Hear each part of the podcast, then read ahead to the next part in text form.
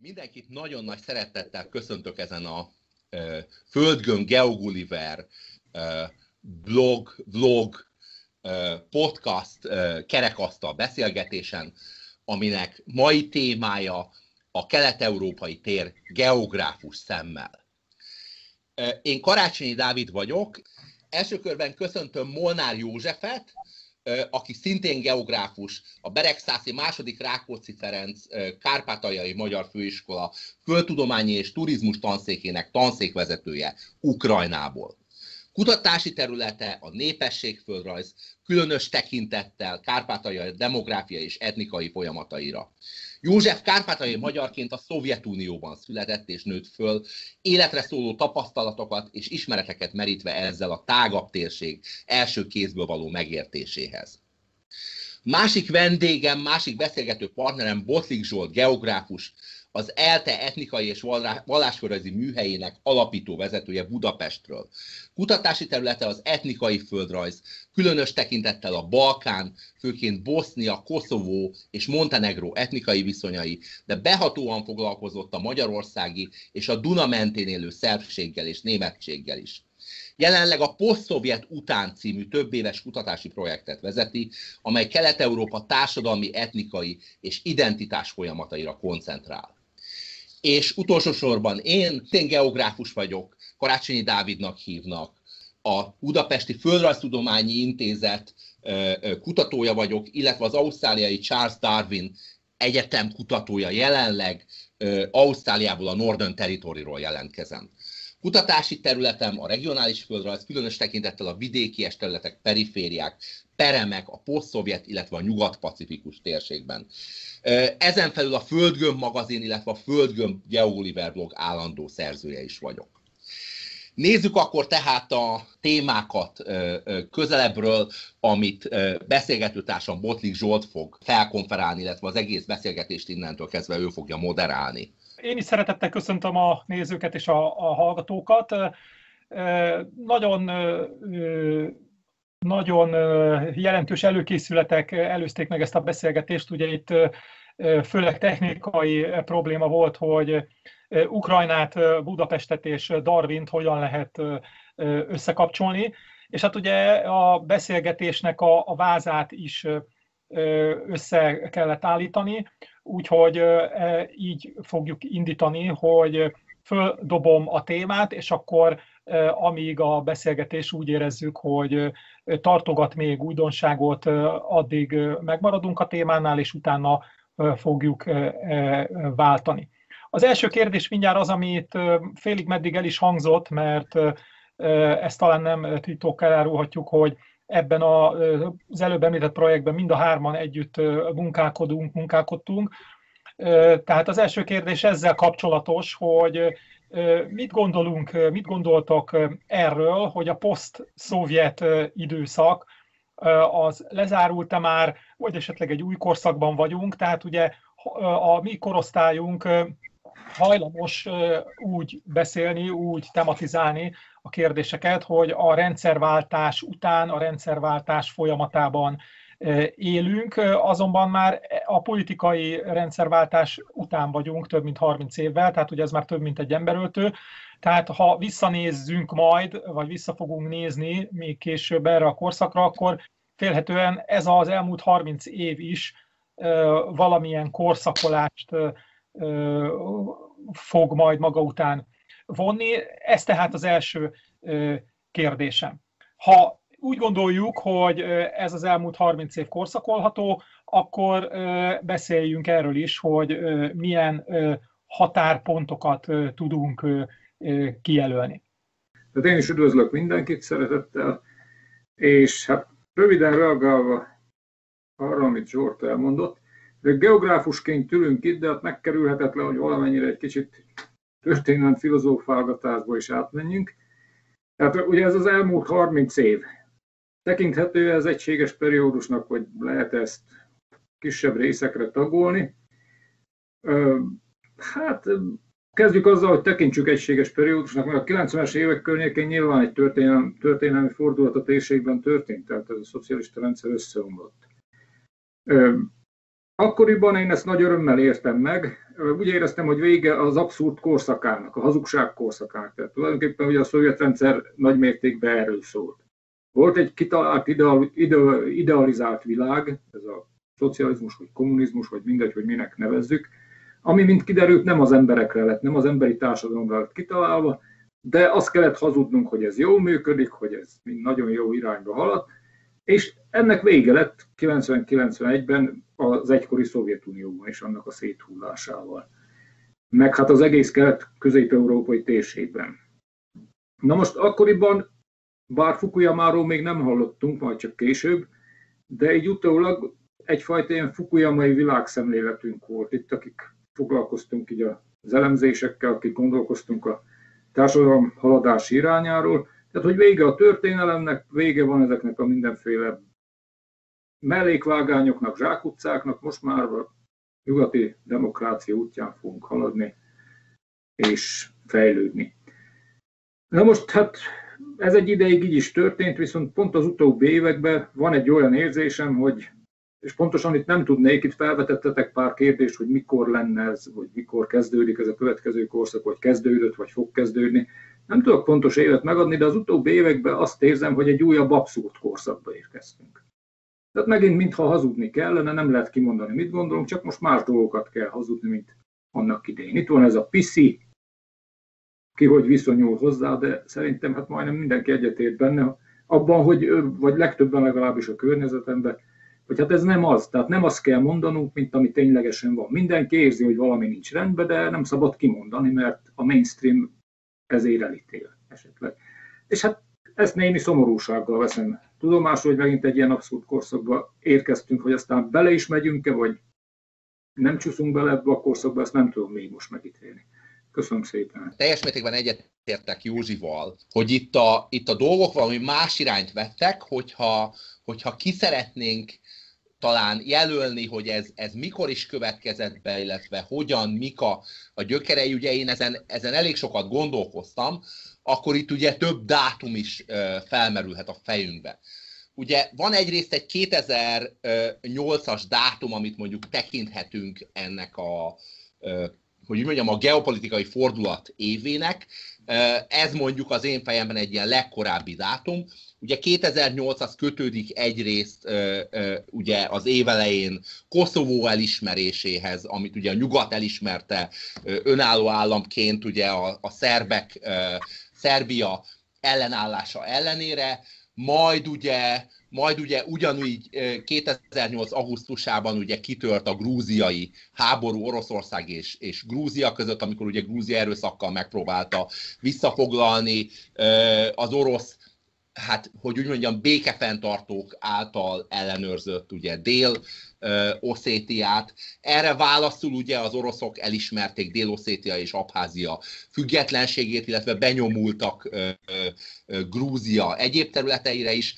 Ott ugye 2008 környékén volt az a, az a híres putyini Müncheni beszéd is, amikor, amikor ugye itt a geopolitikai feszültségek újraéleződéséről beszélt, és aztán, és aztán tehát gyakorlatilag ez egy ilyen, hogy úgy mondjam, a 2008 egy ilyen, egy, én egy ilyen verbális fordulatnak tekintem, majd ugye szeptemberben erre az egészen rájött ugye a globális pénzügyi válság, ami a, ami a nyugatot, hogy úgy mondjam, alapjaiban megrodjantotta.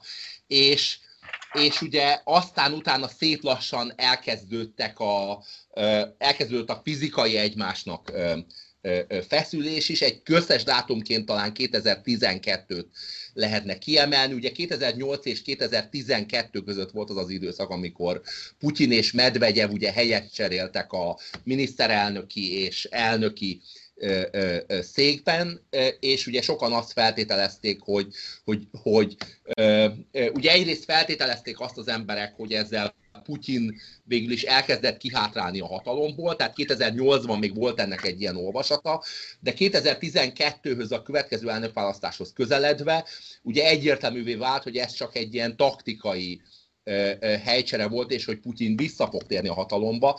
És 2012 volt szerintem igazán az a fordulat, amikor ugye Oroszországban is emiatt széles körű tiltakozások kezdődtek, és amikor igazán elkezdődött elhidegülni, vagy egy lejtő pályára állni a nyugat és Oroszország viszonya, illetve, illetve hogy úgy mondjam, elkezdett megkérdőjeleződni az a, az a dolog, amit, amit Józsi olyan szépen felvázolt, hogy itt mindenki abban gondolkozott, hogy a, hogy a nyugat felé tendál innentől kezdve az egész világ, és, és ezeket a modelleket e, követjük. És aztán 2014-ben következett ugye a Krím e, megszállása, illetve a Donbassi háború, ami gyakorlatilag egy hideg zuhanyként érte a, a közvéleményt, de egy utólag visszatekintve, hogy úgy mondjam, így ha okoskodnánk, akkor, akkor akár azt is lehetne mondani, hogy ez gyakorlatilag egy egyenes, tehát ez egy egyenes vonal, aminek ez egy, ez egy egyenes következménye volt. Én ezt így látom, tehát hogyha valahol ki kéne jelölni a posztszovjet korszak végét, a posztszovjet korszakot kapcsán a tehát a posztszovjet korszak kapcsán én is egyetértek azzal, amit, amit Józsi mondott, hogy ez egyfajta a hurrá optimizmus, a, a naív optimizmus ö, időszaka volt, amit aztán, amit aztán követett a kiózanodás.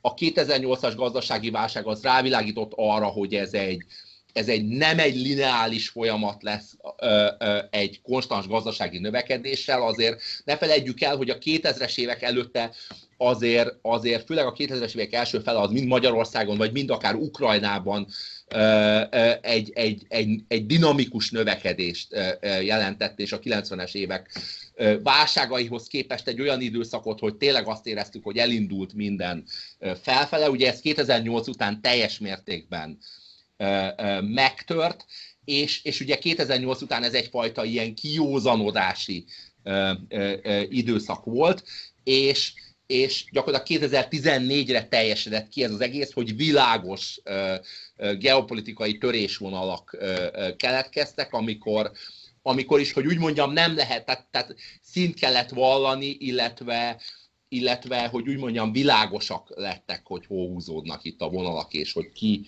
ki merre, kivel orientálódik. Én így látom ezt a kérdést.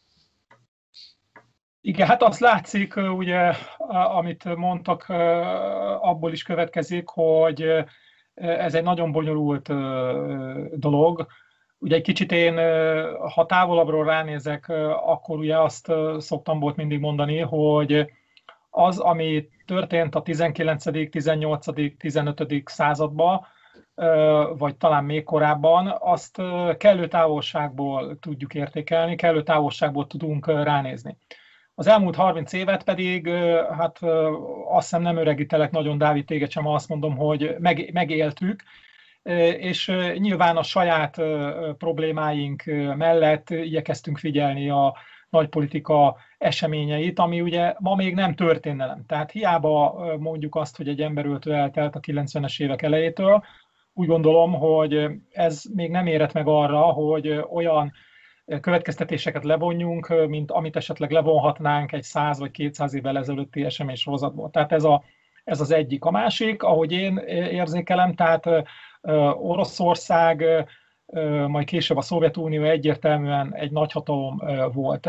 A nagyhatalmaknak a súlya egyértelműen meghatározza az eseményeket, tekintet nélkül arra, hogy a belső társadalmi, gazdasági viszonyaik, belső kohéziójuk milyen. A Szovjetunió összeomlásakor hihettük azt, hogy felbomlik az a fajta világrend, ami addig meghatározó volt, tehát az USA és a Szovjetunió a, a fejlett észak-atlanti világ és a szocialista tábornak a, a, a szembeállása de miután ez egy, én úgy gondolom, hogy már akkor is egy ilyen idealisztikus vízió volt, hogy akkor innentől kezdve, hogy Józsi is mondja, itt levesszük a régi kabátot, és akkor beöltözünk egy újba.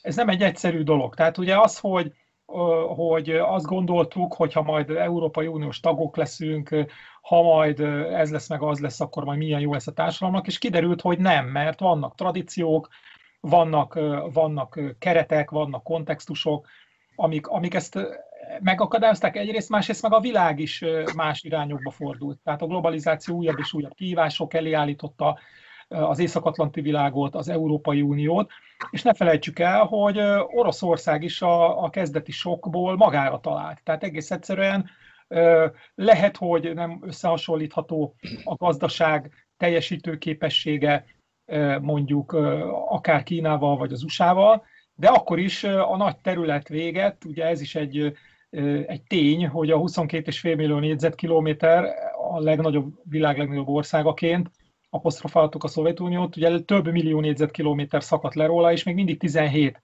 millió. Tehát még mindig jelentősen nagyobb, a második legnagyobb területű országnál a világon. Tehát értelemszerűen ez a gazdaság is működik, ennek a gazdaságnak is vannak politikai irányítói, vannak érdekeik, és ezek az érdekek nyilván nyilván szemben állnak. Tehát én, én nem tudnék ilyen határozottan kijelölni pontokat, azzal, egyet, azzal együtt, hogy valószínűnek tartom, hogy igazad lehet Dávid ebben, hogy, hogy később, majd amikor kikristályosodik ez a korszak, majd tényleg valami, valami, valami kataklizma, vagy valami olyan dolog fog történni, ami, ami egyértelműen ennek a posztszocialista, posztszovjet rendszerváltó időszaknak a végét jelenti, akkor lehet, hogy ezek, egy, ezek fontos dátumok, fontos dátumok lesznek. És ugye itt kapcsolódnék Józsinak ahhoz a gondolatához, ugye, hogy, hogy mert ebben indirekt módon benne is volt, hogy a szovjet rendszer már nem, de ez a jelenlegi nyugati észak-atlanti szituáció még nem, illetve most már lehet, hogy, hogy a társadalmak sem igazán akarják. Tehát ez, ez itt a nyugat-kelet feszültség, amit a második témánkat jelenteni, ugye, ami látszik, tehát ha olvassuk a nyugati sajtót, akkor persze a, a köztes európai, mondjuk úgy, hogy nem eurókonform kormányokról elég sok szó esik, de, de olvashatunk nyugat-európai törésvonalakról is. Tehát azért a, a társadalmak, a nyugat-európai társadalmakban is vannak olyan törésvonalak, amelyek megjelennek a politikai életben, és én tartózkodnék ettől, hogy ezeket összehasonlítsuk, egész egyszerűen azért, mert mások a tradíciók. Tehát szerintem már Ukrajna társadalmában szocializálódni is teljesen más, mint mondjuk a Kádári Magyarországon, azzal együtt, hogy, hogy nyilván az azt megelőző gyökereink azok hasonlóak, és nyelvileg is értjük egymást, de ugye ezt, ezt is, ezt is lát, látni kell. Tehát az, hogy, hogy csalódottság fogalmazódik meg úgy unblock, azt én a globalizáció folyamatainak a számlájára írom. Itt a mi térségünkben nyilván ez a félre sikerült poszt-szocialista átmenet az, ami ezt, ezt táplálja, és nyilván az oroszok ezt maximálisan ki akarják használni. Tehát ugye kezdve itt, amit Dávid is mondott, hogy hogy beavatkoznak a poszt-szovjet térségbe, tehát az egykori szovjet területeken katonailag is, és úgy tűnik, hogy a nyugatnak erre nincsen nagyon válasza. A kérdés tényleg ez, hogy, hogy erről mit tudunk mondani, félig meddig valamiféle nyugati keretrendszerben való gondolkodás során, hogy valószínűleg ebből is ki kell lépnünk, vagy, vagy hát nyilván ezekre is kell tudnunk válaszolni. Nem tudom, hogy erről mi a véleményetek. Józsi? Hát ha a körforgásban hozzám érkezik a szó, akkor a Dávid által felvetett dátumokkal kapcsolatban annyit jegyeznék meg, hogy ezek mindegyike érdekes dátum, így politikai, meg földrajzból, földrajzi szempontból is, viszont hát én nem egyik dátumhoz se tudnék úgy viszonyulni, mint egy fordulatnak a, a, az évéhez. Hát 14-hez esetleg, mint ukrajnai állampolgár, mint itt Ukrajna számára igen, az tényleg fordulat volt, mert az ilyen-olyan, de mégis csak békés fejlődésből egy háborús helyzetbe kerültünk bele. De egyébként összeurópai vagy világviszonylatban nem látok ilyen dátum, olyan dátumot, amihez fordulat lehetne, fordulatot lehetne kötni, hanem inkább egy ilyen folyamatként látom ezt a dolgot, tehát az előbb már Fukuyama-t említett, a Fukuyama féle világtól a Huntington féle világ irányába, tehát amiből ott reménykedtünk a 90-es évek elején, ez fokozatosan ment el a másik irányba, ahol ezek a szembenállások, amelyek részben korábban is megvoltak, azok kikristályosodtak a, valamennyire a Huntington elméletének megfelelően. És hát magák Putyinnak a szerepe is, nekem úgy tűnik az is, hogy fokozatosan alakult. Tehát amikor ő hatalomra került, már az elejétől kezdve retorikailag az oroszországi nagyhatalmi státusz helyreállítását, legyen Oroszország megint nagy, majdnem ilyen Trumpi jelszóval, ha nem is pont így fogalmazta meg, élve, és ez folyamatosan ment, tehát itt a grúziai eseményeken keresztül a dolog, aztán később más ilyen ukrajnai események, vagy most legutóbb ugye az Azerbajdzsán-Örményországi háború, ahol szintén Putyin csinált rendet idézőjelbe téve. Tehát ezt én egy folyamatként értékelem, hogy Oroszország ennek a folyamatnak a során igyekszik visszatérni a geopolitikai szintére, mint nagyhatalom, és hát tulajdonképpen el kell ismernünk, hogy nem is sikertelenül. Mert amit Zsolt is mondott, hogy területe erre predestinálja, ha a lakosság szám meg a, a gazdasági teljesítmény mérsékeltebben is, de a katonai erő az meg mindenképpen ott tartja az egyes számú, vagy hát kettes számú nagyhatalmak körében. Köszönöm szépen.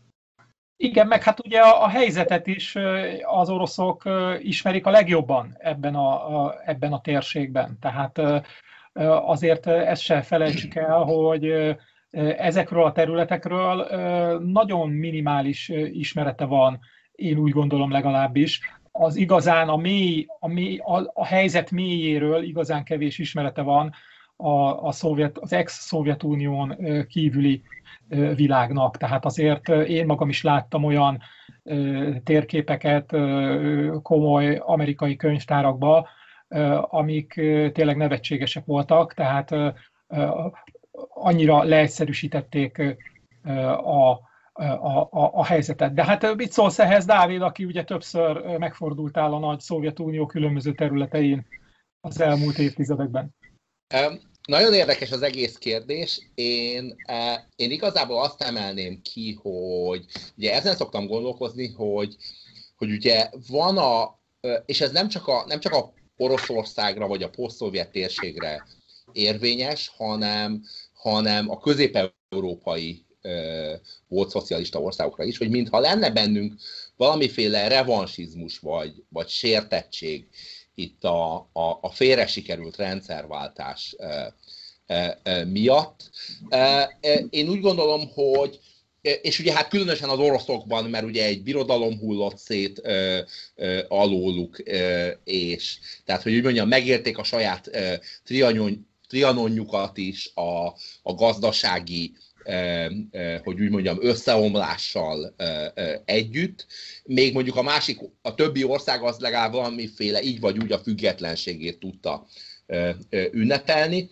Tehát, hogy van bennünk egy, egy, egy sértettség is, ami részben érthető, részben nem érthető, illetve részben abból fakad, ugye pont ez, amit Zsolt, te is kiemeltél, ez a nyugat általi meg nem értettség miatt, hogy nagyon más a a mi kontextusunk, és, és, és ez akár a tudományos életben is visszatükröződik, hogy bizony nyugati szemüveggel, nyugati, hogy így mondjam, tudományos keretek között, gondolati keretek között nagyon nehéz megérteni a, a, a posztszocialista térséget, vagy a posztszovjet térséget, és ezt a politikában is ugyanígy látjuk.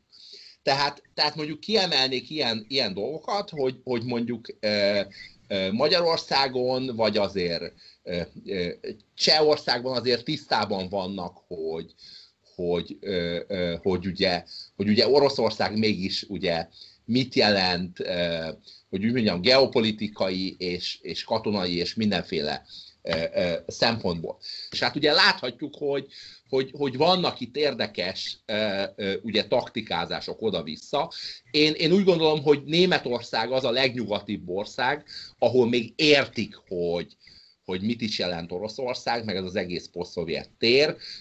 Ugye nem csak a, a, a, az, az NDK-s, ugye kelet-német múlt miatt, hanem eleve ugye a német geopolitikai érdeklődésből fakadóan, de Németországtól nyugatra nem nagyon értik a, a, a dolgokat. Ugye az amerikaiakban van egyfajta ilyen vélemény, hogy, hogy vissza a hidegháborúhoz, meg hogy itt ez a putyini Oroszország, ez, ez teljesen rossz irányokba megy, meg hogy Putyin gyilkos, meg mit tudom én.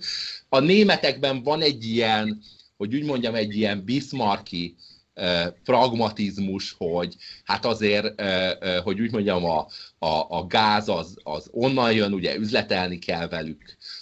És ugye itt vannak a, az egykori ugye szatellit államok, ahol ugye például Magyarország ugye próbál ügyeskedni e, ebben a helyzetben, aminek, hát, hogy úgy mondjam, eléggé kétes a, a kimenetele, és hát főleg a kárpátai magyarokra nézve ez egy óriási kockázatokkal jár.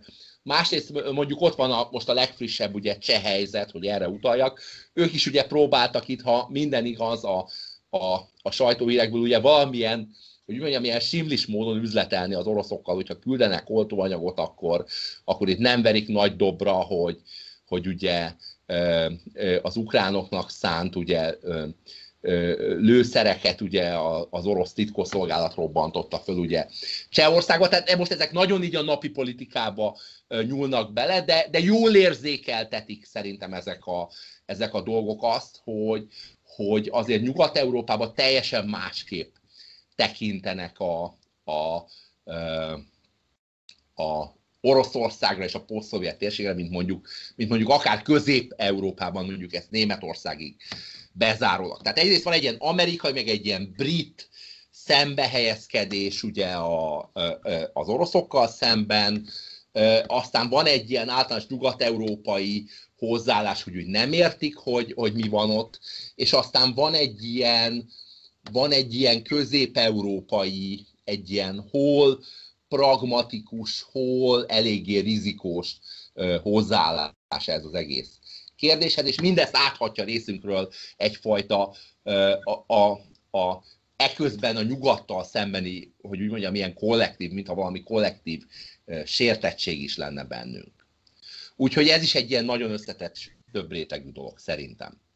Itt így van, nagyon egyetértek ezzel. Oroszországnak az ilyen geopolitikai megerősödése, illetve ezek, amiről Dávid is beszélt, hogyan néznek ki kárpátaljai perspektívából. Tehát, hogy gondolok itt például arra, hogy a társadalomnak egy jelentős része már nem a szovjet időszakban szocializálódott, és már csak elbeszélésekből tudják, tehát teljesen más problémákkal, gondokkal küzdenek. De az, hogy nyilván nyitottabb, nyitottabbak ezek az országok, más irányokba is lehet tekinteni. Nem tudom, hogy, hogy ez érzékelhető-e például Kárpát-Paján Józsi. Hát ugye alapvetően Oroszországgal kapcsolatban 2014 óta, a háború kezdete óta ez, ez a hozzáállást egyrészt befolyásolja. De nem teljesen egyértelműen. Tehát aki valamennyire ukrán hazafinak, hazafinak tartja magát, az nyilván háborúból kifolyólag szembe helyezkedik egyértelműen Oroszországgal, tehát áldozatok vannak, sokaknak az ismerősi körébe is áldozatok vannak. Tehát egyértelműen agresszorként és negatívként kezeli. De nem teljesen egyértelmű mégsem az ukrán társadalmon belül, mert azért vannak orosz érzelműek is, egyenesen orosz nemzetiségűek, meg anyanyelvűek is Ukrajnán belül. És hát közülük sokan, most hangoztatva nem is, de csendben azért szimpatizálnak Oroszországgal is, meg Putyinnal is. Bár ott sem teljesen egyértelmű a dolog, hisz tudjuk például, hogy a jelenleg harcoló ukrán alakulatok, akik ott a Donetsz medencében szemben állnak a szeparatista meg orosz erőkkel, jelentős mértékben Más-más statisztikák vannak, hivatalos statisztika nincs, de egyes statisztikák szerint ezeknek több mint 50%-a orosz anyanyelvű, orosz nyelvű. És ők mégis ukrán hazafiként harcolnak, vagy valamilyen más megfontolásokból az oroszok ellen. Tehát e, így az oroszokkal kapcsolatos hozzáállások hát elég ilyen szélsőségesek az országon belül is. Érdekes ez a gondolat, amit felvetettetek, hogy orosz Trianon, azt hiszem ez Zsolt említette talán, hogy ez a rendszerváltás egyfajta orosz trianon volt. Igen, ez jó gondolat szerintem. Tényleg Oroszországban ezt érezhetik úgy, hogy ők nagyrészt ebből vesztesként jöttek ki, ebből a rendszerváltásból, a Szovjetunió széthullásából. És ez az érzés, ez revansizmus szülhet, meg szül is. És a probléma ugye ott van, hogy ehhez meg is van Oroszországnak a hadereje, hogy ezt a revansizmust valamennyire a napi politika szintjén is gyakorolja. Sajnos, és tehát ez, tapasztaljuk. Most, ami a többi ország hozzáállását illeti, nagy rész csatlakozhatok ahhoz, ami elhangzott itt talán Dávid részéről, tehát hogy más Nyugat-Európában, más az USA-ban, más itt a térségben, meg itt ugye külön a Magyarország hozzáállását. És hát Magyarország politikai szerepe az erősen behatárolt. Ugye a méreteiből, erejéből adódóan. Egyrészt a pragmatizmus ott van, tehát hogy mégiscsak a geológia az egy ilyen makacs tudomány, tehát ha ott van a kőolaj meg a földgáz Oroszországban, hát akkor kivel üzletelhetünk. Még esetleg ott az arabokkal, vagy valakikkel, akik messzebb vannak, tehát ez meg itt adott a közelség egy részről, másrészt a sővezetékek. Azon túl is, hogy Magyarország, esetleg valaki azt mondja, hogy azon túl is közeledik Oroszországhoz. Hát nem is tudom, ez, ebből meg talán az, az lehet az ok, vagy a, amiatt történhet, hogy egyszerűen kihez forduljon Magyarország, tehát kihez közeledjen. Miközben ugye a jelenlegi magyar kormánynak egy jelentős elutasítása van Nyugat-Európában, az Európai Unió központi szervein belül.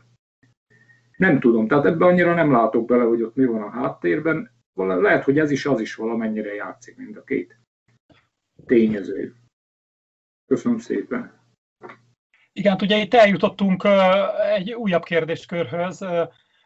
Ezzel kapcsolatban ugye már többször elhangzott, hogy Oroszország katonai erejét nem szabad egyáltalán lebecsülni, és ezt nem csak a mondjuk úgy titkos ilyen-olyan információból tudjuk, hanem látjuk is. Tehát ugye Oroszország az elmúlt 30 évben több helyen katonailag is beavatkozott az események sorába, és ugye ennek a, az el nem ismert országok sora a, a, a bizonyság, de ugye ez el nem ismert országok, akik ahhoz képest, hogy el nem ismert országok elég jól működnek, vagy ha úgy mondjam, köszönjük szépen jól vannak, de vannak olyan országok, amiket elismernek, de nem feltétlenül mondható sikeresnek, vagy hogy, vagy hogy épp az, hogy kudarcot vallottak, ugye az angol szakirodalom failed states néven említi ezeket a területeket, ezeket a, az országokat.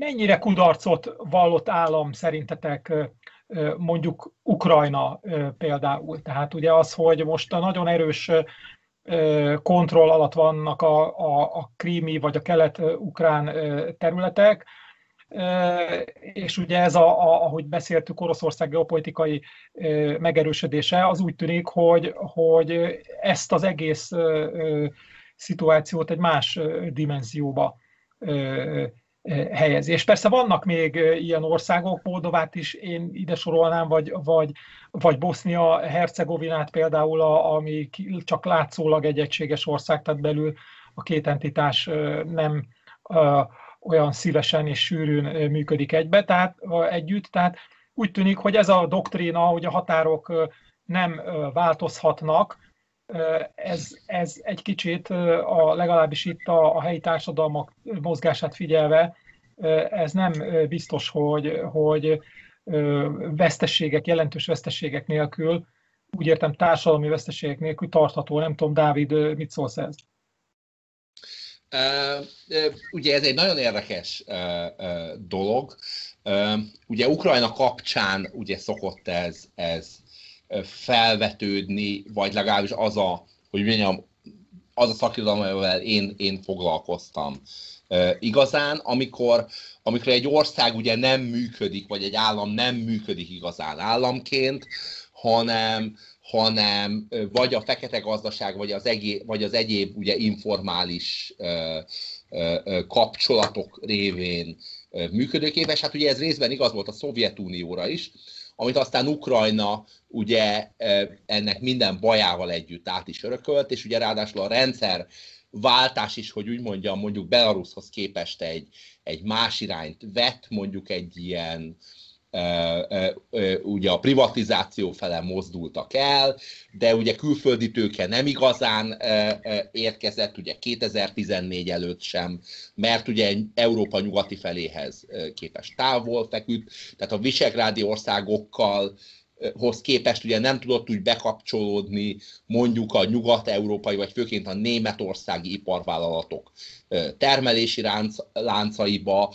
Ugye az Oroszországgal szembeni ellenérzések miatt a, az ottani, tehát az arrafele mutató gazdasági kapcsolatok is ugye gyengültek, aztán 2014 óta ugye teljesen, teljesen szét is estek, és hát ráadásul az országnak is vannak ugye elég bizonytalan politikai keretei is, olyan értelemben mondom ezt, hogy ugye a korrupt gazdasági politikai elit ugye ugye közismert dolog Ukrajna kapcsán.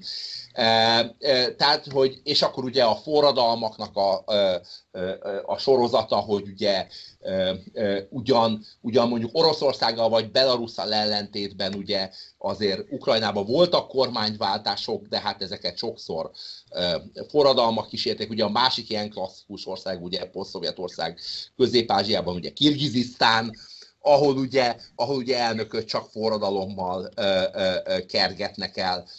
Tehát, hogy a politikai keretekben is van egyfajta nagyfokú ö, ö, bizonytalanság. És akkor erre jött rá ugye 2014 ö, ö, az orosz agresszió, ami, ami egyrészt ráerősítette erre a, erre a kudarc történetre, másrészt viszont érdekes módon szerintem a, és ugye gazdaságilag is még inkább megrodjantotta Ukrajnát, viszont ami Ukrajna szempontjából szerintem egy pozitív történet, hogy ez, ez mintha úgy összerántotta volna az ukránokat, mint, mint, mint nemzet, tehát hogy ez, ez egyfajta ilyen kollektív tudattá vált ez a dolog, illetve az Oroszországgal szembejezkedés, illetve van még egy dimenziója ennek az egész dolognak, hogy azt ne felejtjük el, hogy azért amikor 2013 novemberében megindultak a tiltakozások Ukrajnában. Ugye ez mi miatt indult meg? Azért, mert az EU-val való társulási szerződés aláírásából ugye visszalépett az akkori Janukovics kormány, tehát ezek egy ilyen nyugatos tüntetések voltak, tehát nem az ukrán nacionalizmusról szólt ez az egész.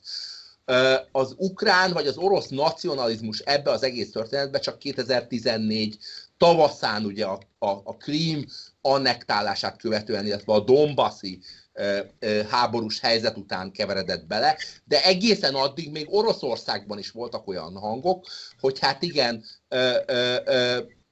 hogy úgy mondjam, Ukrajna egy ilyen nyugatos irányba akar elmozdulni, és hát erre bizony Oroszországban is lenne igény, ahogy ezt látjuk ugye most akár a Navalnyi körüli tüntetésekből, de ugye 2012-ben, ahogy említettem már, ugye akkor is volt ott az elnökválasztás körül, ugye Putyin, amikor visszaült az elnöki székbe, egy komolyabb tiltakozás sorozat, tehát, hogy mintha a Kreml pont ettől rettent volna meg, hogy, hogy, hogy Ukrajna, hogy úgy mondjam, a, tehát, hogy mégiscsak egyfajta ö, politikai pluralizmust jelent a maga korruptságával és nem működő képességével együtt is, és hogy ez, és hogy ez, ez ö, ö, ugye a Kreml attól retten meg, hogy ez valamilyen szinten is akár egy, egy, egy vonzó alternatívát jelenthete, mondjuk akár az orosz lakosság számára is, és ezért avat, tehát szerintem ez volt az egyik fő hogy, hogy beavatkozzanak, mert ugye egyrészt az orosz népléleknek az,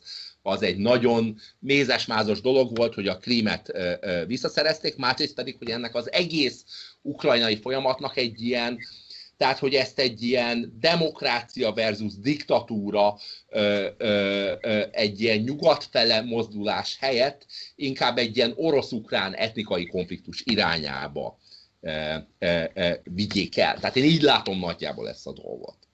Igen, és hát nem szabad elfeledkezni ugye e, egy nagyon lényeges dimenzióról, amiben ugye nekünk is vannak tanulmányaink, tehát hogy Ukrajna eleve különböző tradíciókkal rendelkező, korábban más irányokba tekintő, más irányokba kapcsolódó térségekből lett összerakva, tehát mondjuk a második világháború környéki utáni geopolitikai helyzet hozza létre ezen határokon belül ezt, a, ezt az országot, Tehát itt, ha bármilyen földrajzi mutatót ábrázolunk mondjuk Ukrajna térképén, akkor ezek a törésvonalak, ezek, ezek, ezek egészen bizonyosan látszanak. Nem tudom, hogy ezek mennyire határozzák meg Ukrajnának a, a helyzetét, vagy, vagy, a, vagy a belpolitikai életét, vagy egyáltalán a viszonyát ezekhez az eseményekhez, amit itt Dávid felsorolt. Józsi, hogy látod ezt?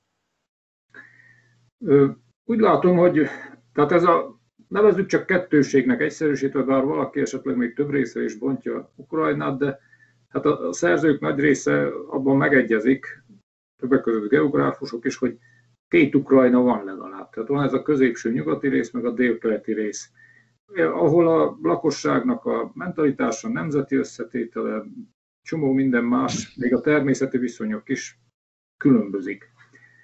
És hát amikor itt felsoroltatok az előbb ilyen hm, kudarcos államok, igen, vagy hogy neveztük ezt magyarul? Igen. Failed states. Kudarcos államokat, akkor jól látható, hogy hát ezeknek a közös tulajdonsága, megemlítettétek még Moldovát, meg Boszniát, az a több nemzetiségűség. Tehát az etnikai megosztottság. Ez egyértelmű Bosznia esetében, Moldovában is végül is valamennyire ott fő a keleti részen, ahol ukrán-orosz, jelentős számú ukrán-orosz, élső ukrán-orosz többségről is beszélhetünk helyenként. Na és hogy jön ez Ukrajnába? Hivatalos népszámlálás szerint Ukrajnában majdnem 80 százalék, 2001-ben, ugye már 20 éve nem volt népszámlálás, az ukrán etnikumhoz tartozott. Tehát látszólag nem, de valójában meg tudjuk, hogy körülbelül a lakosság fele meg, ha nem is anyanyelvnek nevezte meg hivatalosan a népszámláláskor az orosz nyelvet, de a mindennapi életben azt használja. Tehát ez a megosztottság mégiscsak jelen van, és ez területileg is elég jól eloszlik. Tehát a délkeleti részen dominálnak az orosz anyanyelvűek, a középső nyugati részen valamennyire az ukrán anyanyelvűek. Tehát ilyen szempontból Ukrajna is ezekhez a kudarcos államokhoz sorolható, bár én nem vagyok biztos benne, hogy ez lett az ukrán államépítés kudarcának a fő oka. Nem is tudom, tehát valószínűleg ugye ez Európában a volt szocialista országok között, volt szovjet tagországok között is, hát talán még Moldova hasonlítható hozzá, hogy Ukrajna 30 év függetlenség után még gyakorlatilag a szovjet rendszeren belüli termelés mennyiségét egyfőre jutó GDP-t, ha vásárlóértékben számoljuk, nem érte el jelenleg sem. Tehát ugye ennek a kudarcnak mi lehet az oka? És itt valószínűleg az lehet a fő ok, hogy Ukrajna ugyan látszólag demokratikus, de valójában egyfajta ilyen oligarchikus államként értelmezhető. Tehát vannak ugyan választások, meg vannak kormányváltások is. Ami nem változik, az az, hogy az ország gazdasági, politikai életét azt az oligarchák, egy viszonylag kis számú oligarcha vezeti. Ők határozzák meg ezeket a dolgokat. És hát ők viszont előre léptek, ha úgy általában az ország nem is, az ő jövedelmeik azok növekedtek, tehát az ő érdekeiknek megfelelően alakult az ukrán politikai helyzet, a rendszerváltás után is. Valószínűleg ez lehet a kudarc egyik oka, hát a másik az meg, ami már 14 után jelentkezett, ami 10, pontosabban nem, nem csak akkor jelentkezett, hanem akkor vált már döntővé, ez az etnikai megosztottság. Tehát ami eredményezte aztán részben ezt a Donetszki konfliktus is részben, mert nyilván ott a főgeneráló azért Oroszország volt, tehát az orosz beavatkozás nélkül valószínűleg ez nem indult volna be ez a folyamat a Donetsz medencében, direkt beavatkozás nélkül, de a konfliktus csirái azok ott voltak, meg ott vannak most is. Jelenleg az ukrán kormány látszólag azt mondja, hogy ő igyekszik egyesíteni egész Ukrajnát, egységesíteni.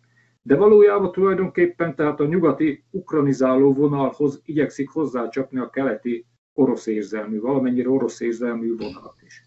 Tehát tulajdonképpen én, amit hiányolok az ukrán politikából, az, hogy nem, nem igyekeznek keresni a két fajta Ukrajna, a nyugati-keleti rész között, a nemzetiesebb, meg az oroszhoz közelebbi rész között azokat a közös pontokat, ami mentén egy egységes nemzetet létre lehetne hozni. Hanem csak vagy az egyik oldal igyekszik teljes egészében a saját képére formálni a másikat, vagy a másik oldalnak is megvoltak ezek a kísérletei annak idején, mondjuk Kucsma vagy Janukovics elnöksége alatt, tehát amikor az ő kezükben volt a hatalom. Tehát én ezt, ezt látom problémásnak, és szerintem ez a konfliktus ott van. Ha jelenleg a felszínre nem is nagyon jön, a mainstream sajtó megint csak ezzel nem nagyon foglalkozik. Azt kell hangsúlyozni, hogy Ukrajna mennyire egységes, az, hogy megosztottság van, azzal nem szabad még kutatási szinten se foglalkozni, ha ez így egyértelműen nincs is kimondva, de éreztetve van. De szerintem ezek a feszültségek, ezek a különbségek ott vannak. És tehát ezzel, hogy az egyik oldal ledominálja a másikat, ezt nem oldja meg. Ezt látom itt a fő problémák a jelenlegi Ukrajnán belül.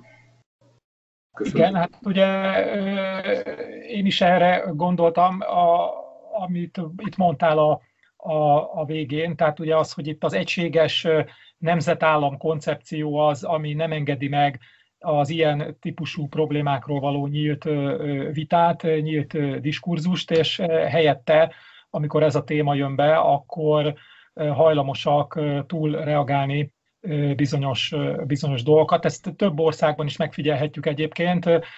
Úgy gondolom, hogy a többség is tisztában van ezekkel a fantom, úgynevezett fantom határokkal, tehát amik régen éltek, ma már nem politikai határok, ám de nagyon mély társadalmi, sőt sok esetben gazdasági és egyéb törésvonal is. De hogy ne csak a kudarcos államokról beszéljünk, térjünk át egy másik posztszovjet országra, amit ugyan Európa utolsó diktatúrájaként szoktak apostrofálni, ugyanakkor vannak olyan megítélések is, miszerint Belarus az elmúlt időszakban egy siker modell, a posztszocialista átmenetre egyfajta válasz, és hát nem tudom, hogy mi erről a véleményetek, lehet, hogy ennek az általunk is itt tárgyalt kelet-nyugati feszültségnek az áldozata lesz vagy lett ez az ország most így a tavalyi eseményeket figyelembe véve, mert ugye ez is egy, egy megragadható szituáció, hogy ezek a társadalmak sem homogének, tehát a posztszovjet társadalmak sem, ahogy Dávid mondta, hogy Oroszországban is vannak úgynevezett nyugatosok, tehát akik úgy gondolják, hogy azok a struktúrák az üdvözítőek, és afelé kéne elmozdulni. Dávid. Um, először is uh, még Józsi hozzászólására is reagálnék röviden, a, annak kapcsán, hogy ugye itt az oligarchák szerepe ugye Ukrajnában, és e, ezen keresztül térek majd át Belarusra. Tehát ugye Józsi azt vázolta föl, hogy ugye itt az oligarchák, mint ugye ilyen hatalmi gazdasági erőközpontok miatt, vagy ez az egyik magyarázata annak, hogy miért lett Ukrajna egy ilyen kudarcos állam, akkor ebből az következik, hogy, hogy, hogy Oroszország sikerességéhez akkor ezek szerint, ez most ilyen költői kérdés csak, hogy hozzájárult az, hogy ugye Putyin valamilyen szinten ugye letörte, vagy kontroll alatt tartja ezeket az oligarchákat, vagy egyfajta kiegyezésre törekedett velük ugye 2000 után, amikor, amikor hatalomra került, és ugye Belarusban pedig soha nem is volt esély arra, hogy ugye ilyen oligarchák ilyen regionális, hogy úgy mondjam, gazdasági hadurak ugye kialakuljanak, mert ugye, mert ugye Belarus az mindig is egy egyközpontú ország volt, és szerintem egyébként sok tekintetben ezzel az egyközpontúsággal magyarázható az, hogy, hogy Belarus miért járt be egy másfajta utat. Ugye a központ szerepe Oroszországban is rendkívül fontos, de Oroszország egy hatalmas, nagy területű ország, amiből fakadóan vannak, ugye kialakulhatnak regionális erőközpontok, de Belarusban ugye ilyenek nem voltak. Ugye egyrészt Minsk a hatalmi központnak a szerepe meghatározó, a többi regionális város vagy gazdasági erőközpont az ugye eltörpül. Emellett tehát egyszerűen nem voltak olyan nagy vállalatok, Minsken kívül, ugye ott minden Minskbe, tehát az ipar is oda koncentrálódott, amit oligarchaként meg lehetett volna szerezni, és arra egy gazdasági hátországot építeni. Azért Ukrajnában ott van Harkov, ott a Donetsz-medence, ott van Nyipropetrovsk, ott van Kiev, ott van Lemberg, ott van Odessa, tehát ezek mind-mind egy ilyen egymáshoz hasonló súlyú hogy úgy mondjam, erőközpontok. Ugye Belarusban csak Minsk van, egy, egy hipercentralizált országról beszélünk, ahol a teljes gazdasági vertikum ugye Minskben ér össze, ugye az egyes bedolgozó vállalatok oda dolgoznak, ugye hatalmas ipari koncernek alakultak ki ott a második világháború után, amelyek ráadásul egy sokkal sikeresebb gazdasági struktúrát is jelentenek, tehát mondjuk ott a belaruszoknak nincs Donetsz medencéjük a maga elavult kohászatával és szénbányászatával, hanem a belarusz gazdaság az olyan, mint mondjuk Ukrajnán belül Dnipropetrovsk, ami, ami ugye a szovjet hadiparnak a, a, a, ugye a csúcs technológiás, ugye rakétatechnika, stb. Ugye Minsk is egy ilyen, hogy úgy mondjam, persze ez így nevetségesen hangozhat, de a szovjet viszonyok között egy ilyen high-tech ország vagy, vagy gazdaság volt, és ugye ezt törökölték át, és, ugye, és, és én úgy látom, hogy minden ebből fakad, ezért más a belarusz út, illetve felismerték ők azt, hogy, hogy ugye amit az ukránok nem, hogy, hogy itt ugye nincs nagyon arra esély, hogy itt a nyugati termelési munkamegosztásba be tudjanak kapcsolódni, hanem itt egyértelműen Oroszország fele kell orientálódni, mert ez jelenti csak a túlélést a, a gazdaságuk számára. Ugye gyakorlatilag minket, közép-európai országokat is az mentett meg. Ugye ezért vagyunk úgy, ahogy sikert tehát Lengyelország, Csehország, Szlovákia, Magyarország, hogy ugye mi nagyon szorosan be tudtunk kapcsolódni a német munkamegosztásba. Tehát a, a, a német gazdasági sikeresség révén lettünk mi sikeresek, hogy ugye az EU-n belül is ugye Németország a, ugye az olcsó euróból, euróból pörgeti a gazdaságot, és ugye ez csepeg le hozzánk is, hogy így mondjam.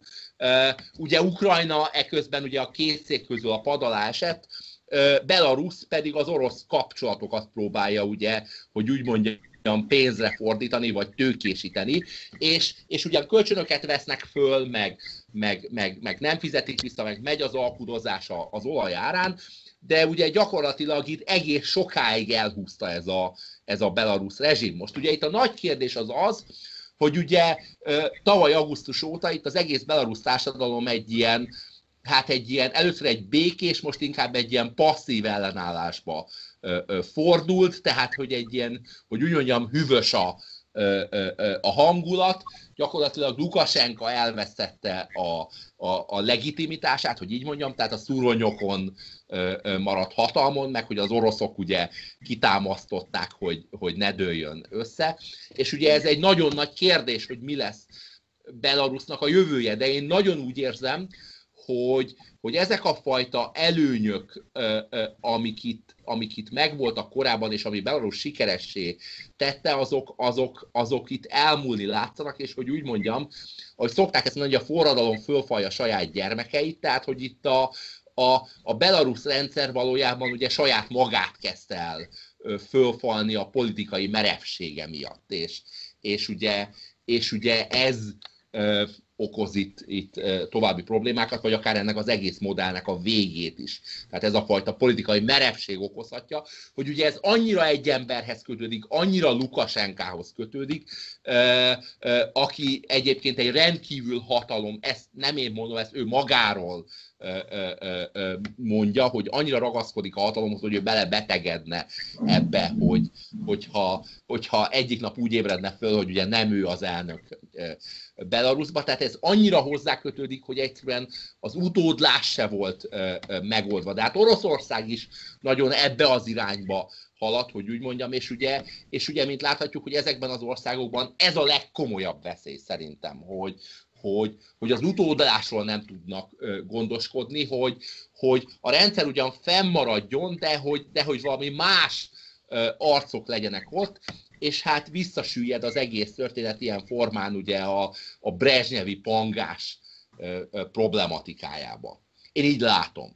Igen, és hát ugye én még egy dimenziót hoznék ide, ez ugye az etnikai dimenzió, tehát itt azért én különbséget látok, csak itt az utolsó gondolatodba belekapaszkodva, tehát ugye az orosz identitás az ugye az orosz birodalomra támaszkodik, tehát ez a birodalmi nacionalizmus az, ami kialakítja vagy meghatározza nagyon erősen az orosz identitást.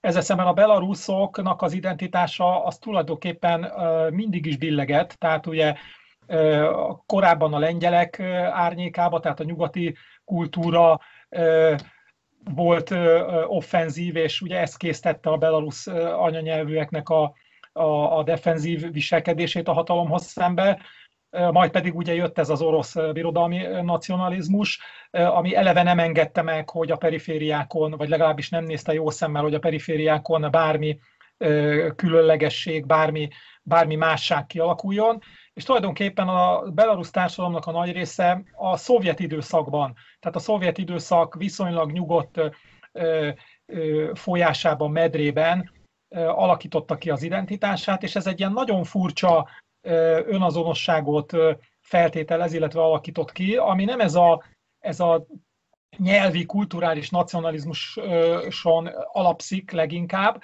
hanem, hanem ahhoz a korszakhoz, ami, ami az ő történelmi távlatokban, az ő, területükön viszonylag nyugodt időszakot jelentett. Tehát ugye Lukasenkának ez egy nagyon fontos támasza volt, hogy eleve a társadalom sem igényelte azt a fajta átalakulást, nem volt előzmény, nem voltak olyan elemek a társadalomban, akik azt mondták volna, hogy a, a pre-szovjet időszakhoz vissza tudjunk nyúlni. Nyilván voltak, tehát, ez, tehát volt, volt nyugatos vezetése is Belarusnak a 90-es évek, 1990-es évek elején, de hát az, hogy, hogy ezt egy szovjet szituációra tekintő, példaként tekintő vezetés le tudta váltani, és tulajdonképpen 25 évig szép nyugodtan tudta ezt tartani, ez ennek is, ennek is köszönhető.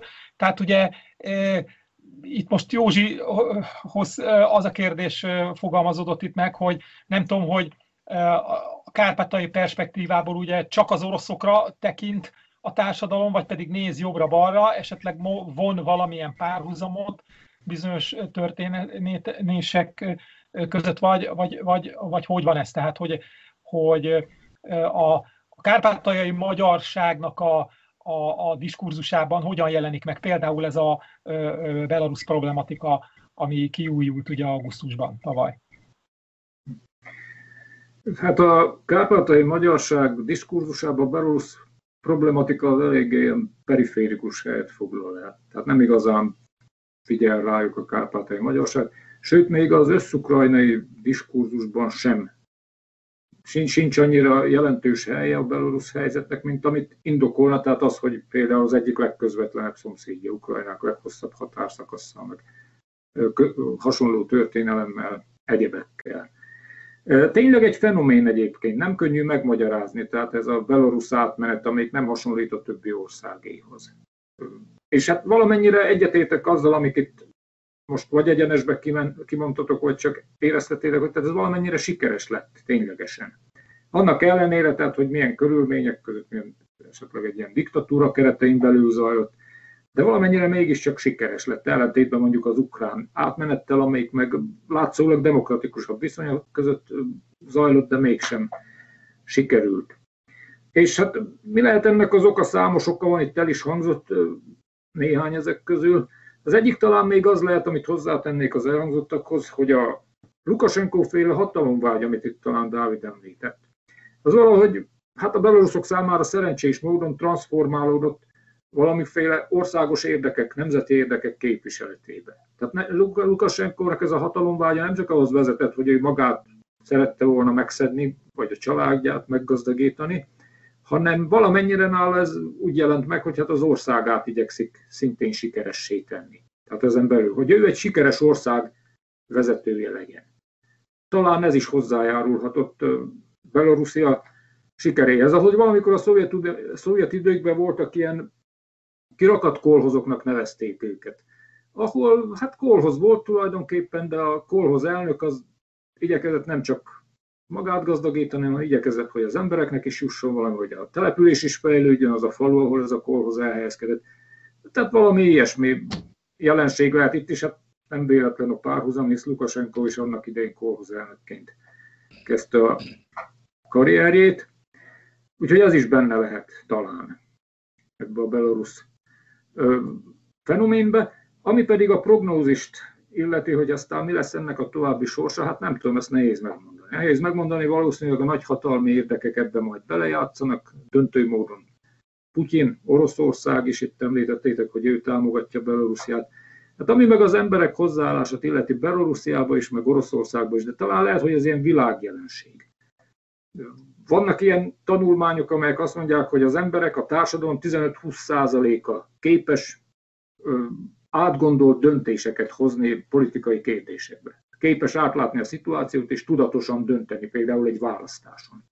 A többiek azok mennek utánuk, tehát azok csak ilyen érzelmi döntéseket hoznak. Aha, ott valaki, akit kedvelek, azt mondta, hogy arra kell szavazni, jó, vagy adtak 200 grivnyát például Ukrajnába, vagy szavazzál le, valakire leszavaztam.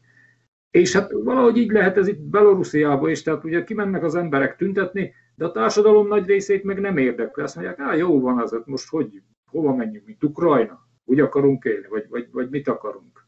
Tehát ezért ez a passzivitás szerintem nem csak belorusz jelenség, hanem világjelenség a politikai eseményekkel kapcsolatban. Köszönöm szépen. Igen, tehát ugye egyetértek veled, hogy a jövőt megmondani, ugye nagyon nehéz, nem is akarnék itt Nostradamus lenni, de mivel az idő már nagyon előre haladott, ezért ugye valahogy le kell kerekítenünk, és ha már rámosztotta Dávid a moderátor szerepét, akkor egy utolsó, tényleg nagyon rövid körkérdést intéznék hozzátok, hogy, hogy generálisan a posztszovjet térségben milyen jövőképet tudunk megfogalmazni az eddig elhangzottak alapján, tehát a, a Oroszország geopolitikai megerősödésétől a, a, ezek között a posztszovjet hotspotokon keresztül kudarcos államok, vagy, vagy éppen Belarus ban, ami, ami, ami történik. Ugye egyesek már a határok módosítását is felvetik, már nem csak poszt-szovjet relációba, tehát hogy, hogy ebben kapcsolatban mit lehet jövő,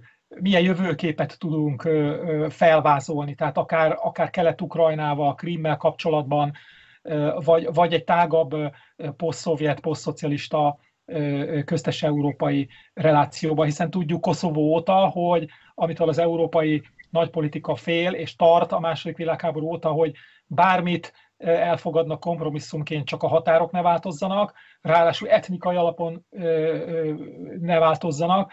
Ez Koszovó esetében, hát én vitatkoztam már több emberrel, hogy ez igaz vagy nem. Én nekem az a meggyőződésem, hogy ezt kijelenthetjük, hogy etnikai alapon változtak ott a határok. Ráadásul ugye ahogy itt a balkáni térségben ez már évszázadok óta szokás, fegyverrel voltak sikeresek, amitől aztán még jobban rettegünk itt az Észak-Atlanti térségben.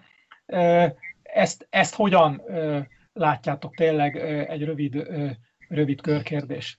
Dávid, először téged hallgatlak. Hát ugye általában a jövőkép kapcsán, ugye itt még részben ez Belarushoz kapcsolódóan is azért, e, e, azért egy dolgot kell látni, és szerintem ennek nagyon fontos szerepe van a jövőképben, hogyha megnézzük az összes volt e, posztszovjet tagálla, tagköztársaságot, illetve az összes, ezt megnéztem most külön a beszélgetés előtt, az összes szakadár államot, amelyek, tehát el nem ismert posztszovjet szakadár államot, amelyek nem valamelyik muzulmán többségű részen, tehát nem muzulmán többségű államalakulatok, ott sehol sem volt vezető, egyszemélyi vezető olyan sokáig hatalmon, mint ugye Lukasenko, ahogy említettük, ugye 25, ugye most már több mint 25, most már ugye, hát ugye 94-be került hatalmon, tehát ez, ez már ugye 27 év lesz ugye idén. Tehát tehát főleg Oroszország kapcsán is ez egy óriási kérdés, hogy, hogy most ez az egész történet el fog menni ilyen gerontokrácia irányába, és egy ilyen, egy ilyen bemerevedett ö, ö, valami lesz. A másik fontos kérdés, amit te is kiemeltél itt Zsolt, az az, hogy itt gyakorlatilag vannak olyan régiók ebben a poszt térségben, legyen szó akár hegyi Karabakról, ahol, ahol ugye a térképen megjelenő, ugye, hogy úgy mondjam, de jure jog szerinti határoknak semmi köze nincs az ég egy a világon a de facto határokhoz.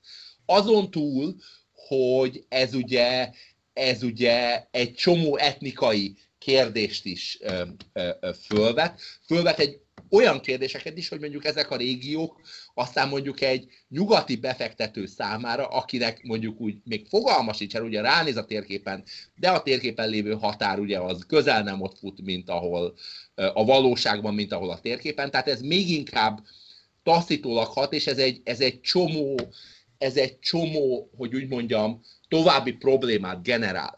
Tehát, tehát mondjuk lehet, hogy, hogy, hogy valamikor majd el fog jutni ez az egész kérdéskör egy olyan helyzetbe, amikor valamilyen szinten itt megpróbálják rendezni a határokat, hogy, hogy azok valamilyen szinten kövessék a de facto határvonalakat, mert a határok azok már meg vannak változtatva. Tehát ez, ez már megtörtént, csak ugye ezek nincsenek ugye szentesítve, elismerve.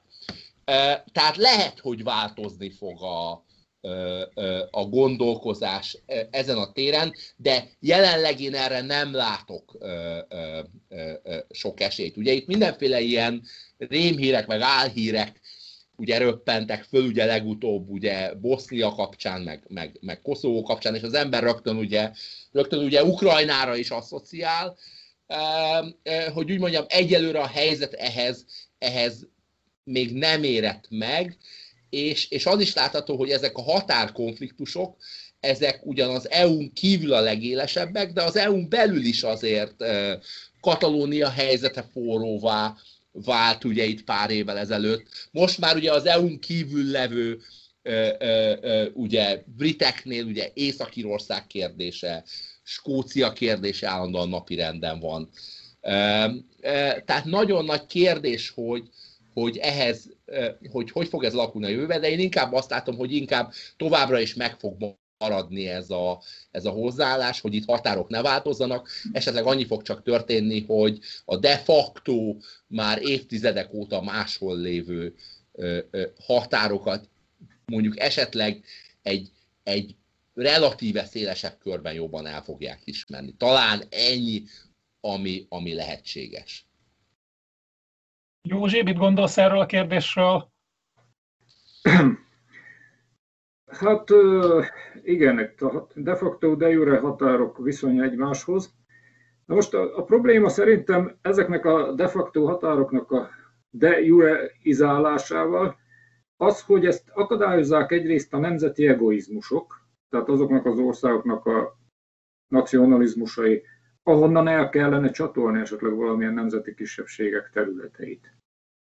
És ez teljesen fanatizmusba megy át, ugye kezdve ott egészen keletről, hogy az oroszok a szent és ősi szláv földnek tekintik a Kuril-szigeteket, amik Japánhoz tartozott, és itt mehetnénk végig itt Ukrajnán keresztül, meg itt Közép-Európában is.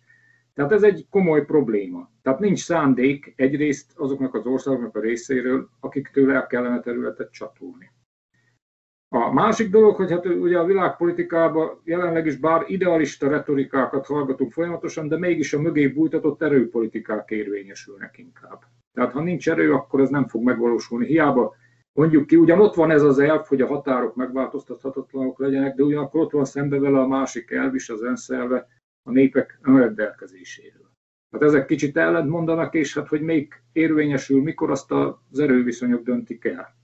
Még nagyobb problémának látom a helyi ö, nemzeti egoizmusoknál is a nagyhatalmi szándékok hiányát. Mert végül is ilyen tartós területi rendezések általában itt Európában nagyhatalmak részvételével történtek. Hát gondoljunk vissza a második világháborút lezár, lezáró békékre, vagy akár az első világháborút lezáró békékre, vagy ha még visszamegyünk a az 1815-ös Bécsi kongresszusra, a Szent Szövetség megalakítására, tehát mindig a nagyhatalmak részvételével történtek a komolyabb területi változtatások, azoknak a szentesítése.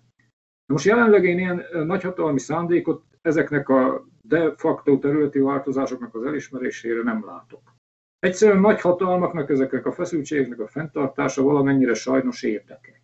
Az Egyesült Államoknak is, mert az oszd meg és uralkodja el alapján akkor jobban tudják kontrollálni ezeket a területeket, még inkább Oroszországnak itt a közvetlen térségbe, hisz tulajdonképpen sok ilyen de facto államnak ők a kurátorai, szponzorai, vagy minek nevezzem, tehát a háttér támogatói, vegyük ott akár a grussz szakadár területeket, de akár valamennyire a karabaki területet is vetjük, vagy nem is beszélve a moldovai vagy az ukrajnai szakadár területekről. Tehát nincs se orosz szándék, igazán amerikai szándék sincs a rendezés mögött, és hát ezek a nagy területrendezések, amiket megmondtam, ezekkel meg az a probléma, hogy ez mindegyik egy nagy háborús korszakot zárt le. Hát remélem, hogy most nem fog erre sor kerülni, és nem egy nagy háborús korszak lezárásaként fognak majd ezek a területi változások szentesülni, térképre kerülni. Hogy akkor, hogy hát azt meg sajnos nem tudom. Egyelőre valószínűleg marad ez a jelenlegi ilyen felemás status quo. Köszönöm szépen. Igen, én is ezt gondolom, hogy, hogy a nagyhatalmak érdekei határozzák meg, vagy határozták meg mindig is azt, hogy a határok hogyan fussanak. Most úgy tűnik, hogy globálisan más kihívások elé néznek azok a nagyhatalmak, akik egyáltalán érdeklődnek ez iránt a térség iránt. Másfelől meg úgy tűnik, hogy, hogy osztják a, a, a politikusok ezt, amit mondasz Józsi, hogy itt a háborús események azok, amelyek ezeket a státuszkókat az elmúlt időszakban meg, megváltoztatták, és nyilván ezt nem akarja senki, tehát az igaz, hogy a nagy háborúk távol vannak, de azért a délszláv háború elég mélyen érintette itt a, a, a térséget, nagyon sok embernek személyes tapasztalata is van, ha nem is a harcokról, de annak a következményeiről, és ugyanez a helyzet a posztszovjet térségekben, tehát azért elég félelmetes orosz katonai posztokon átkelve jutni mondjuk Transnistrián keresztül Odesszába, vagy ahogy látja az ember a képeket a legutóbbi karabahi eseményekről, és ahogy, ahogy ugye többször beszéltünk már a Rexászi kollégákkal, hogy hogy mi történik Kelet-Ukrajnában. Tehát valószínű, én még azt sem prognosztizálom, amit Dávid mond, legalábbis békés körülmények között, hogy a, a de facto határok szépen átmennek de jure határba, mert ahogy ezt a beszélgetés elején is említettem, úgy tűnik, hogy ezek a szakadár országok köszönjük szépen el vannak, tehát valamilyen szinten ilyen-olyan erőforrásból tudják működtetni azokat az intézményeket, ami miatt ők államnak is látszanak, nem csak, hogy annak mondják magukat. Itt ez egy kérdés lesz majd talán, hogy Kelet-Ukrajnával mi lesz, mert ugye az a legnagyobb terület, tehát hogyha a mögöttem lévő térképen nézzük, akkor ez egy elég mondjuk úgy, hogy makró térs, vagy makró perspektívából a világra, a szovjet területre zoomoló kivágat az összes többi el nem ismert állam nem látszik rajta, de azért ez, ez már elég nagy terület ahhoz, tehát ez a Kelet-Ukrajna, hogy még akár ezen a térképen is e, e, látható. És ugye azért vannak ott belső erőforrások e, azon kívül, hogy nagyon szorosan tapadnak e, Oroszországhoz. És ugye a posztszovjet térség szegény emberei, mondjuk így, nem feltétlenül Nyugat-Európába akarnak menni vendégmunkásként, hanem, hanem például, amikor az ásványkincsek árai olyanokat a világpiacon, és egy kicsit meglódul az orosz gazdaság, akkor ők nagyon jól el vannak az orosz gazdaságban, tehát anyagilag értem itt nem feltétlenül ideológiailag, vagy egyéb módon, és nyilván kulturális különbségek még a, a, a muszlim utódállami lakosságban sincsenek, hiszen az orosz mint közvetítő nyelv az nagyon sok helyen ma is élő, ahogy ezt Józsi is mondta valamelyik megszólásban. Tipikus példája tehát ennek, hogy kinek érdeke, meg kinek nem érdeke. Tehát ugye ez a Donetsz medencei szituáció érdeke Oroszországnak.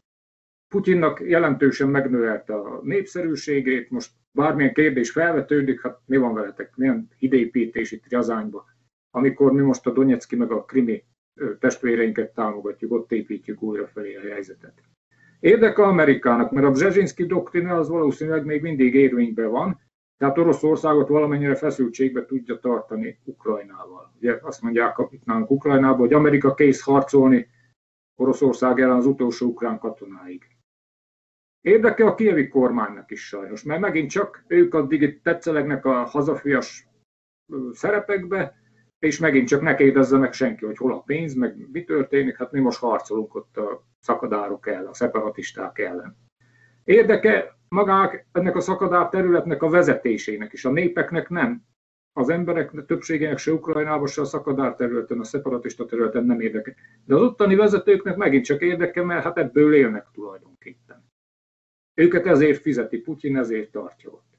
Úgyhogy mivel itt négy érdek is találkozik ennek a feszültségnek a fenntartása mentén, és akinek nem érdeke, meg nincs hozzá ereje az egyszerű embereknek, hát itt sajnos megint csak a rendezés igazából nem látszik itt a közeljövőben. Köszönöm szépen!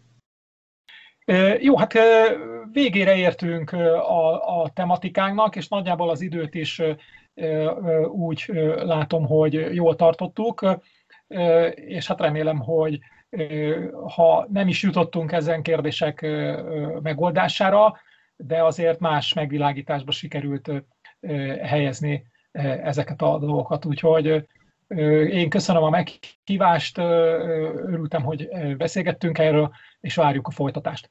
Hát ez volt a Geo Gulliver podcast kerekasztal beszélgetésnek az első uh, uh, adása, ahol, ahol hárman beszélgettünk Molnár József geográfussal, főiskolai docenssel, a Kárpátaljai Magyar, második Rákóczi Ferenc Magyar főiskoláról, illetve Botlik Zsolt egyetemi docenssel, a, az ELTE TTK-ról, az etnikai és vallásföldrajzi műhely vezetőjével. Köszönöm szépen a figyelmet, és legközelebb majd újabb témával fogunk jelentkezni.